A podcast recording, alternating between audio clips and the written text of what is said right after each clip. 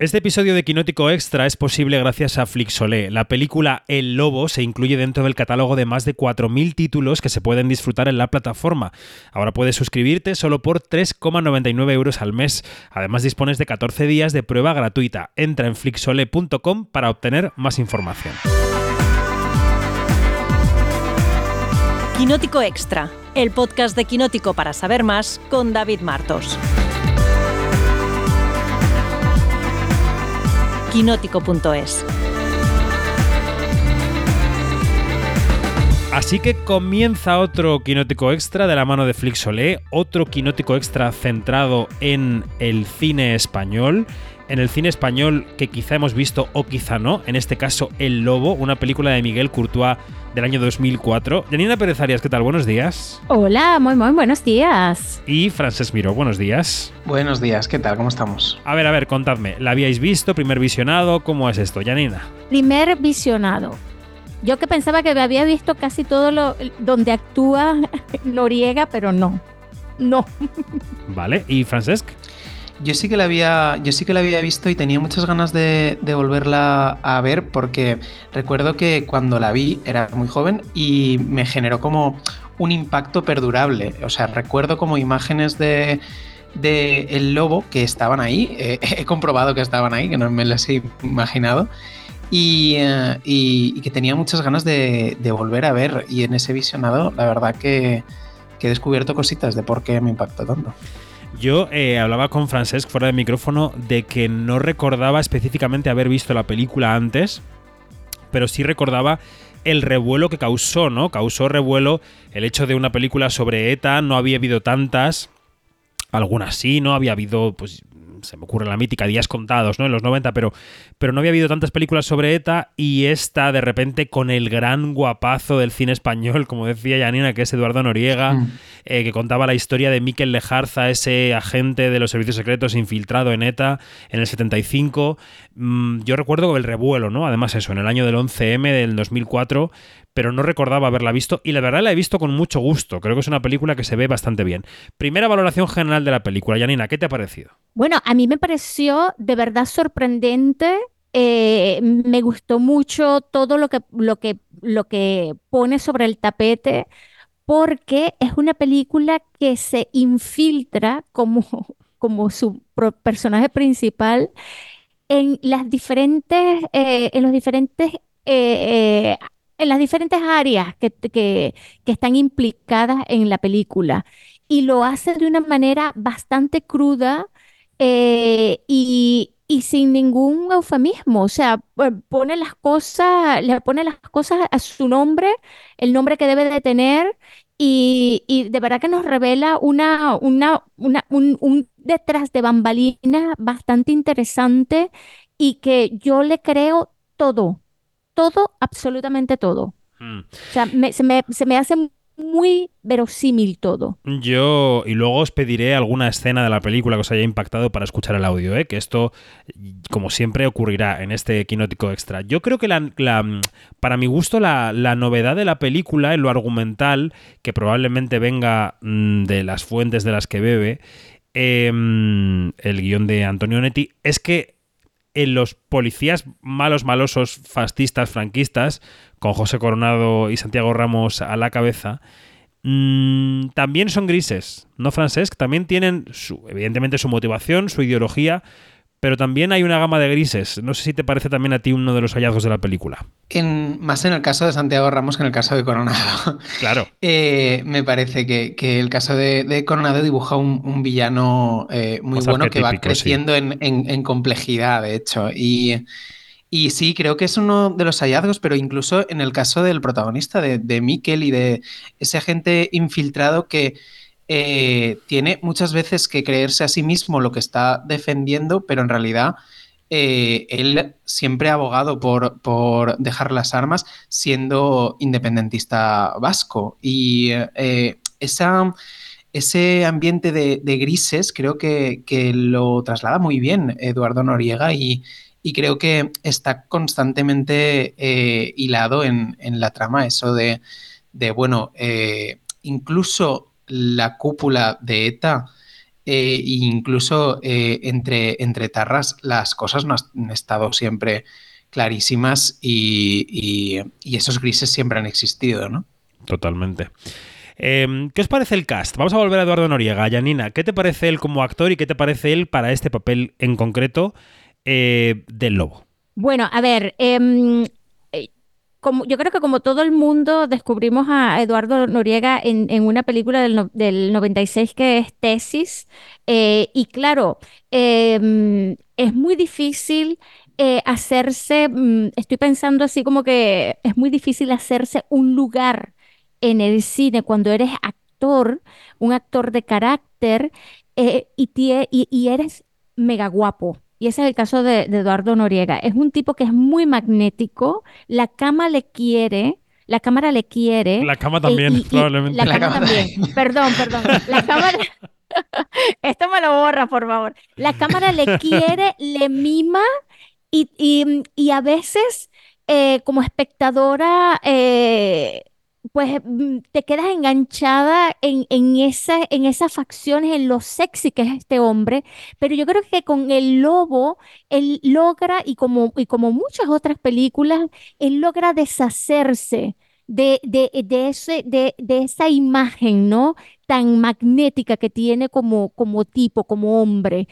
Y, y lo que hace es lograr la magia de, que, de borrarse eh, él y de poner enfrente un personaje eh, al, que a veces no entiendes, al que a veces este, eh, no le sigues, al que a veces, o al que a veces al contrario le sigues y estás con él, ¿no? Em, y Eduardo Noriega me parece que aquí está muy bien, sobre todo en esas partes cuando cuando está con los etarras, porque hay que tener eh, los cojones bien puestos para estar allí eh, y poner esa cara de póker, ¿no? Em, está bastante bien dirigido desde mi punto de vista y, yo creo que da muy bien este papel aquí. Y pone acento vasco, ¿eh, Francesc? Yo le encuentro el ese deje ahí de Euskadi. A mí, Noria, me parece, me parece un acierto, eh, en parte por, porque eh, creo que es, muy valuoso eso que, ha dicho Yanina de siendo un guapazo, ves al personaje, ves a, ves a Miquel Lejarza y, consigues comprenderlo eh, y, consigues comprender que tenga tantas dudas, que actúe tan a lo loco cuando actúa a lo loco, porque su vida está constantemente al límite, ¿no? Y, creo que es un, protagonista eh, para, para, el género que plantea la película, un thriller sobre terrorismo con, toques noir, con malos malos. Eh, él, es un, él es un héroe eh, muy potente, así que me parece un acierto muy top de casting. Vamos a recordar que la película tuvo cinco nominaciones a los premios Goya, eh, se llevó dos, mejor montaje y mejores efectos especiales, y estuvieron nominados como protagonista Eduardo Noriega, como actriz de reparto Silvia Bascal, ninguno de los dos se lo llevó, y también estuvo nominada la película en la categoría de dirección de producción. Eh, y vamos a recordar también que Miguel Courtois hizo un par de años después una película sobre los GAL, que se llamaba GAL, o sea que exploró también esa otra faceta del terrorismo y en este caso de la guerra sucia contra el terrorismo, ¿no? Em, voy a empezar poniendo la, escena... Mm, eh, que he elegido, que es en la que, digamos, ese momento restaurante en el que José Coronado le ofrece eh, a Eduardo Noriega el trabajo, ¿no? Y le dice, mira, queremos que te infiltres en ETA, ta, ta, ta, ta, ta. Y Eduardo Noriega le pregunta qué pasa si se ponen mal las cosas, ¿no? Y esta es la escena en la que eso se responde o no. Cuatro árabes se reúnen a fumar grifa y un montón de gente se arruina con la crisis del petróleo. ¿De cuánto estamos hablando? Nos gusta tener contenta a nuestra gente. Antes me gustaría saber qué pide a cambio. Información. Pero tendrás que conseguirla de primera mano.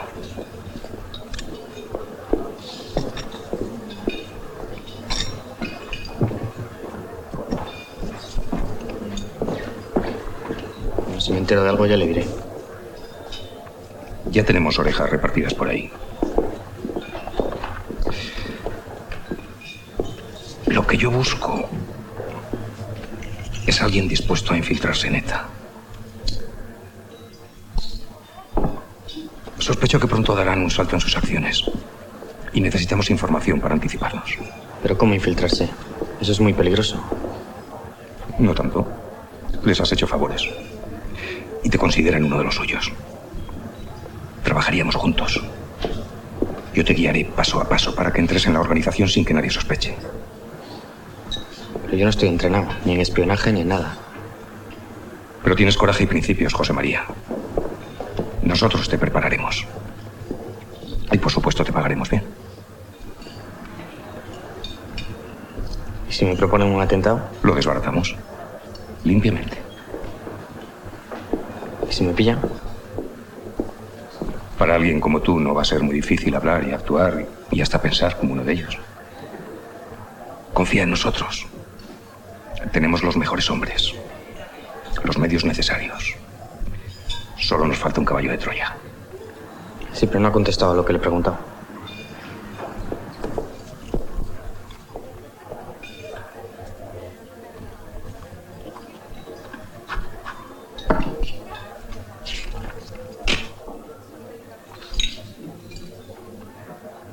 Te cubriremos las espaldas en todo momento.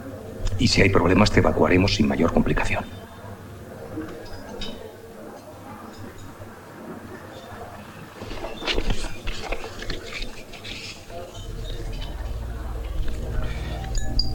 Por nuestra sociedad.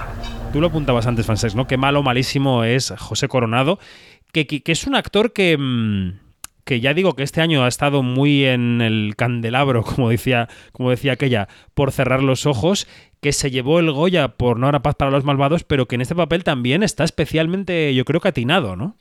Sí, sí, sí, y además la caracterización de, de fascista le sienta súper bien.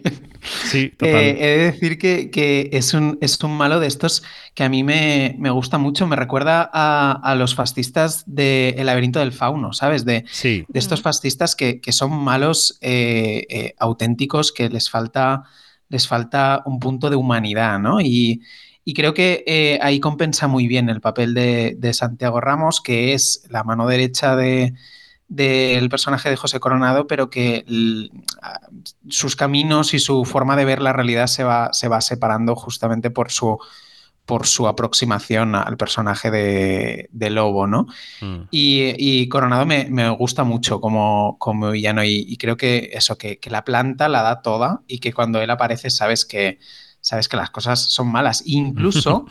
eh, eh, es muy particular lo que hace esta, esta película porque eh, Coronado, siendo fascista, eh, es menos fascista que el resto de fascistas cuando se junta con ellos, uh -huh, porque los militares no están tan de acuerdo con, con, infiltrarse y con hacer un juego más de cocerse lento, ¿no? El, el golpe. Ellos son más de, de, de, disparar y sí. preguntar después, ¿no? Ahí está también y, y está el actor Juan Fernández que el otro día vimos en Solas, que es el, el que le da mala vida al personaje de Ana Fernández en Solas. Bueno, pues aquí es eh, el comandante Palacios, Juan Fernández, perdona. Comandante sigue. Palacios. Sigue, sí, Francesc. Sí. No, no, y, y eso, que, que, me parece muy interesante eh, que sea un villano tan claro, pero que a la vez tenga tantos contraluces, ¿no? Y te, tenga tantas, eh, digamos, aristas, un personaje que, que, está muy bien escrito, interpretado. Mm. Yanni, ¿cómo ves tú a los malos malosos de la película? Fíjate que, que el personaje de José Coronado eh, tiene su trampa, ¿no? Porque, por, porque al principio de la película te lleva por otras partes. Eh, eh, tú crees que es un, un, un poli eh, que, mm, que, quiere ir eh, por la verdad, que quiere desarticular todo y, y, y, y que está allí por la lucha, pero luego vemos que, que se le sale esa vena facha eh, y como dice francés, este, mm, eh, mm, yo creo que es una vena eh, que claro, que con, junto con los verdaderos fachas, fachas, fachis, facha, facha, facha, fachas, eh, él parece como que el menos facha. Sí. Porque yo creo que, fíjate que yo creo que eh, el, el, el, el, desarrollo que tiene él hacia ser más facha es por más por una necesidad de sobrevivencia dentro de ese sistema que está a punto de cambiar, ¿sí? Entonces, hmm. eh, eh, es, un personaje bastante tramposo, muy tramposo, eh, que, cuando hay un momento de la película que se ausenta y tú no sabes y, regresa y regresa como que, como que ya más posicionado, ¿no? Más, menos, menos grises y más blanco y negro. Y, y, tú, y, tú, te piensas, y tú piensas, ¿qué carajos habrá pasado? ¿Y qué le habrá pasado por la cabeza en esa ausencia como para intentar salvar su pellejo a como de lugar? ¿Sí? Total. Para, para, para no, para no, porque su status quo es, es muy importante, como es importante el status quo de esa estructura eh, que, que no le interesa desaparecer. ¿sí? Y esto es una de las cosas muy, muy, pero muy interesantes que tiene la película. Total, total. De hecho, la, escena que, yo pensaba destacar vas justo sobre, sobre eso. Pues dale. Es, el momento en el que eh, el personaje de, Lobo lo están buscando todos y se, se persona en la oficina y dice, estoy aquí, dejad de buscarme y tiene una conversación con, José Coronado en la que le dice que cada vez está más cerca de la cúpula y que si eh, derrota a, la cúpula eh, podría caer ETA entera. Y ahí, en ese momento, se ve exactamente lo que estaba diciendo Yanni, que eh, a la estructura que hay montada, que tiene un enemigo muy claro al que batir y eso siempre le va muy bien, que es ETA, eh, no le va tan bien que desaparezca ETA. Y en ese momento José Coronado le dice, no, no, estás fuera del caso, tú vete a descansar, no me importa acabar con ETA, me importa perpetuarme en el cargo y perpetuar esta estructura. Claro, ser imprescindibles, ¿no? La vamos a escuchar, venga. ¿Cuántos han llegado? Están llegando, unos 30. ¿Incluyendo a Nelson? Incluyendo a Nelson. Ahí tienes los nombres y las direcciones.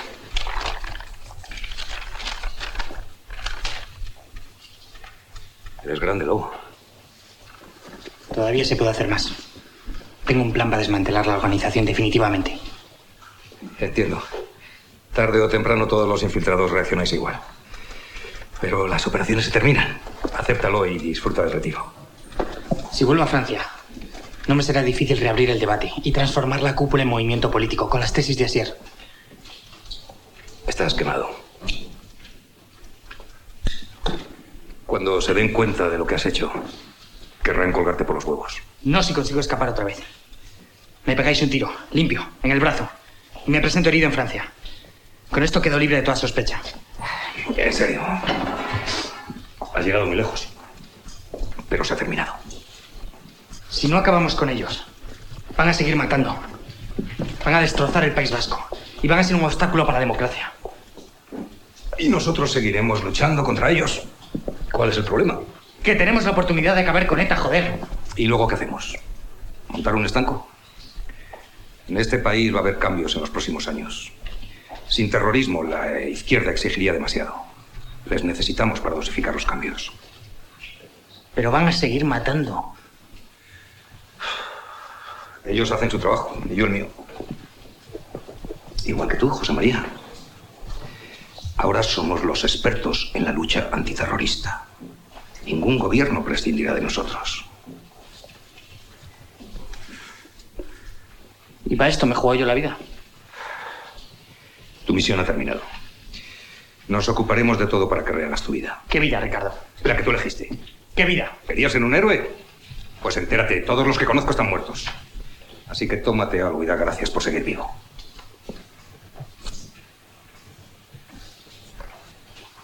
Sois una panda de fascistas.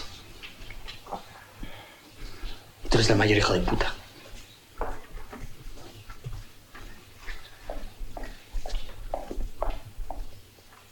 Como superior, te ordeno que entregues tu arma.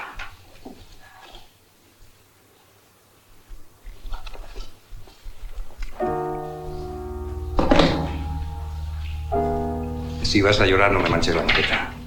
Oye, hablando de esa cúpula terrorista que es la que tiene que caer en la película, al frente está el actor Patrick Bruel Janina, actor francés, que también está jovencísimo y lozanísimo en la peli, ¿no? Y guapísimo. Eso iba a decir yo, y guapísimo.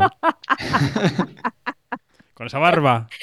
Pero de verdad que, ¿cómo somos? ¿Cómo somos? Pues sí, también nos fijamos en la guapura. Em, y, lo que hace Patrick aquí es, es buenísimo. O sea, eh, yo creo que, que borda al personaje con todas esas oscuridades y que además que es un personaje que, que ya em, que está visto como, como un como, el gran líder a, quien muchos veneran y adoran, pero detrás de esa, de esa guapura y de esa presencia se esconde una oscuridad increíble. Em, y este es el personaje, este personaje, yo creo que, que Patrick, con, esa fisionomía que tiene, em, pues eh, ablanda mucho lo que, lo que hay en ese personaje en mm. su interior, ¿no? Que es un, terrorista eh, que va a por las armas. Eh, es eh, y, hay una escena en particular que es la que, la que yo quiero que mm, de la que hablemos. Vale. Que pone muy, muy, muy en relieve lo que es lo que es la estructura de poder, lo que es la lucha de poder dentro de, la, dentro de ETA y en una mesa en Francia, en la frontera, eh, están reunidas, están reunidos en esa mesa el personaje eh, de Patrick, que es Nelson, y eh, otro personaje que es Asier, y los dos em, representan esas, esas dos etas. Uno, eh, que es Asier, que es el, el que está por, eh, una, por ver hacia el futuro, de dejar las armas y entrar en la vida política y social, porque él, él, es firme creyente de que, de que solo así se logran los cambios, mientras que el personaje interpretado por Patrick Bruel Nelson es, él, eh, es el, el, la, otra, el otra, la otra ala de, de, de ETA, que es el, el ala armada eh, los que ponen bombas, los que matan, los que, los que quieren el poder, ¿no? El, un, pero un poder conseguido a toda costa. Y claro, y allí eh, eh, roza mucho lo que es el fanatismo ciego. Y esa, esa escena es tremenda. Sí, pues la escuchamos porque ahí están Patrick Bruel, que hace de Nelson, como tú decías, y Jorge Sanz, que es el que hace de Asier. Así que vamos a escuchar la escena. A mí el documento me parece precipitado, pero es valiente. Y afronta cuestiones que están en la mente de todos. Es una propuesta, abierta al debate. Es por la mierda españolista. Pero aquí no se rinde nadie, ni con Franco ni con la democracia. Que nadie habla de rendirse, sino de prepararnos para los cambios que vienen. Tenemos un montón de gente en Francia que tendrían que volver a Euskadi y desplegarse en los frentes sociales, en los sindicatos, entre la juventud. Hay que tejer una red que a la larga nos permita convertirnos en partido político. ¿Y abandonar la lucha armada? Con la democracia, nuestra gente podría cuestionar los atentados. Nuestra gente dejará de apoyarnos si entregamos las armas sin conseguir la independencia. ¡Que no! ¡Que podemos pactar con el Estado una amnistía total! Y libertad para el pueblo vasco. No haremos nada sin la fuerza. Duro, conseguiremos más con la política. Esta es la única política del pueblo vasco. Y el que no esté de acuerdo sobra en la organización. Tú no quieres la independencia. Tú lo que quieres es el poder para hacer y deshacer. Pero eso por encima de mi cadáver. Esto hay que solucionarlo entre nosotros. Tú eres el número uno. Tienes que asumir la responsabilidad. Convocaré una asamblea. Luego está la, película también, quiero decir, mm, es no solo la película es hija de su tiempo, sino que retrata un tiempo. Hay una mujer, hay dos mujeres, digamos, que son los intereses amorosos de los personajes, básicamente del personaje de Eduardo Noriega. Por un lado está Silvia Bascal y por otro lado Melanie Dutey, que es la actriz francesa. ¿Cómo las ves a ellas, Francesc? Eh, pues tú misma lo has dicho, son, son hijas de su tiempo un poco. Me, sorprende la nominación de Silvia Abascal porque aparece muy poco y su papel es de, de víctima eh, sin, sin, ningún tipo de doblez, ¿no? Eh, ella toma la decisión de alejarse de Lobo cuando él se infiltra en, ETA. Y, tenían un hijo juntos y su drama es ese, y este, su personaje está definido por, por eso. En cambio, el personaje de, de Melanie Dutier sí que, sí que es más gris, sí que eh, su política de alianzas va de un guaperas a otro, que es otro tema que, que, que, hay que abordar, que claro, eh, el personaje de, Patrick Bruel, el de Lobo y el de José Coronado son todos eh, un poco seductores, ¿no? O sea, son, son gente que te convence para hacer cosas que no harías de otra, de otra forma. Y me parece que eh, ahí el vehículo de, identificación del espectador es un poco el personaje de Melanie Dutier, que, que va como eh, cambiando su, política de, alianzas hasta, hasta en un momento en el que eh, intenta como incluso hacerse con el poder de, ETA, ¿no? Mm. Y me parece que es un, personaje bastante, bastante interesante. Y, en cambio el de Silvia Bascal lo veo bastante más flojo. Totalmente.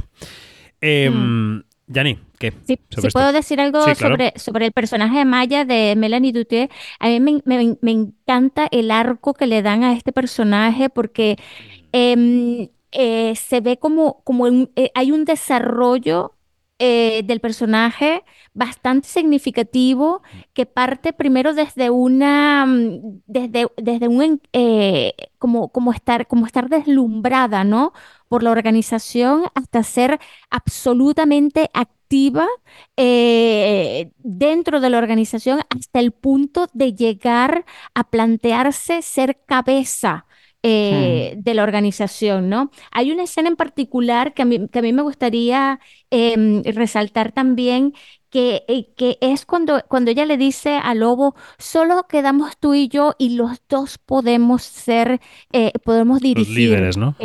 podemos ser los líderes. Y esa, esa escena en particular es muy significativa porque allí yo creo que, que, que, Amaya llega como al llegadero, ¿no? Es como que, como que ya, como que ya eh, eh, se le quita media venda de los ojos, pero sigue, eh, sigue estando ciega. Y, y, Melanie Dutier le da, pero borda al personaje por completo. Además que representa una parte de Em, de los vascos eh, que, que, de verdad que no ha sido muy, muy explorado en, en la ficción desde mi punto de vista, ¿no? Hmm. Que es este, esta cosa de, de mm, soy vasca, pero, pero mis padres no me enseñaron euskera, sino em, eh, eh, aprendimos, yo aprendí fue francés y ahora hablo español. Entonces, tiene la, la, cuestión, también toda la, la la cuestión de, del planteamiento de la lengua como un vehículo de identificación y de lo que significa el País Vasco para este personaje es súper interesante. En cuatro líneas te lo plantea y te queda clarísimo. Mm. O sea, está muy bien. Antes decía que quizá el lobo había impactado porque no había habido mucho material audiovisual sobre ETA en, en el cine y en las series, es verdad que sí que ha habido cosas. Lo que pasa es que quizá no han sido todos los resaltables que, podrían ser, ¿no? Eh, os voy a preguntar enseguida por qué películas y series sobre ETA y los etarras os han marcado, pero os doy algunos nombres. Eh, desde Operación Ogro en los 70, que contaba la muerte, el asesinato de Carrero Blanco, hasta el pico del hoy de la iglesia, ya en los 80, la muerte de Miquel, de Uribe, em, se ha metido Pedro Costa con el caso Almería en ETA, en los 90 ya decía antes yo que estaban los días contados de, em, de Imanol Uribe también, eh, Sombras de una batalla, en la que mm, había también reflexión sobre el pasado de ETA, Joyes en los 2000, con una Ana Torrent que, interpretó a la etarra Joyes, y luego en el entorno del, del estreno del Lobo se había hecho La playa de los galgos de Mario Camus, y se había hecho el documental La pelota vasca de Julio Medem, que dio mucho, mucho que hablar, ¿no? Y posteriormente, eh, avanzado ya este siglo, pues eh, se me vienen a la cabeza, tiro en la cabeza, justamente, de Jaime Rosales, la serie Patria, la serie La línea invisible, em, ha habido mm, telefilms, Asiere Tabiok de Aitor Merino, que estuvo en San Sebastián, La Saizabala, Negociador de Borja Coveaga. De todas estas que estamos citando, Yanina, Francesc, ¿qué está en vuestra cabeza? ¿Qué os ha gustado más? ¿Qué os ha marcado? No sé, Francesc. Eh, a mí, eh, una que, que, no, hemos comentado, pero que es muy reciente, a mí Maishabel me, me gustó mucho. y, creo que, es muy también, eh, muy también de, su tiempo, de esa resaca emocional que, vivió España después de, de, ETA. y creo que que Iciar Boyain capta muy bien eh, todos los sentimientos que, no solo tiene el personaje de Luis Tosar, sino que tienen mucha, mucha gente cuando vivió eh, el, fin de ETA, vaya. Mm. Y, y aparte de, esas, eh, Negociador y Fe de Tarras. Creo que, que son dos, dos, películas que se han acercado al, al conflicto, también me pillan más más cerca en, tiempo, ¿no? Porque los títulos que has dicho de los 70 o los 80 yo no los, no, los he visto, ojalá. Pero, pero son películas que a mí me pareció que tenían una, aproximación al conflicto desde puntos de vista muy originales, muy frescos. Y, en el caso de, Negociador, a mí eh, es una película que, incluso considero eh, mm, como muy representativa de una comedia que combina muy bien la comedia con, el drama en nuestro país y que creo que es algo que, se hace poco en nuestro cine, que debería hacerse más. Jenny. Yo estoy completamente de acuerdo con Francés. Este, eh, a mí, de verdad que My Travel de Isabel Boyaí me, me, abrió como que otra posibilidad de, tratar eh, a, las víctimas y, a los, y, a los victimarios. Em, mm, y también el, negociador de Borja Coveaga también me, impactó muchísimo, este, porque también por el tono, ¿no? Eh, como decía Francés, es una cosa completamente diferente. Y, este, eh, por supuesto, Patria, eh, basada en el libro de, Fernando Aramburo, me parece una, una de las mejores series que se, que se ha hecho últimamente y que además este, toca, toca el conflicto desde un punto de vista que, es el que, el que pasa a ser como, como el de los números o el, del, o el de los olvidados e invisibles. Ese, ese de verdad que, me encanta. Y eh, voy a decir algo que a lo mejor se va a malentender, pero por favor no me malentienda.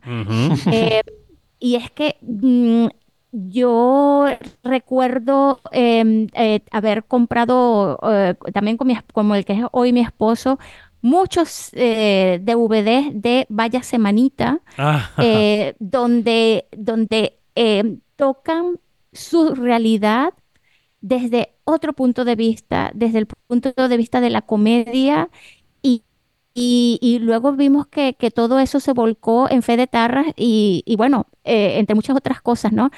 para mí, em, eh, los creadores de Vaya Semanita han son unos valientes eh, porque hay que tener los cojones bien puestos para tratar su realidad y una cosa tan horrorosa como fue el terrorismo de ETA desde ese punto de vista, desde la comicidad. Pues ya solo nos queda invitar a los quinóticos y las quinóticas a que entren en Flixolé y vean El Lobo de Miguel Courtois, que cumple ahora 20 años y que con ese motivo pues eh, llega a la plataforma y la verdad es que la copia está perfecta, está preciosa, así que hay que verla. Francesc, Yanni, gracias, hasta pronto. Adiós. Gracias a ti.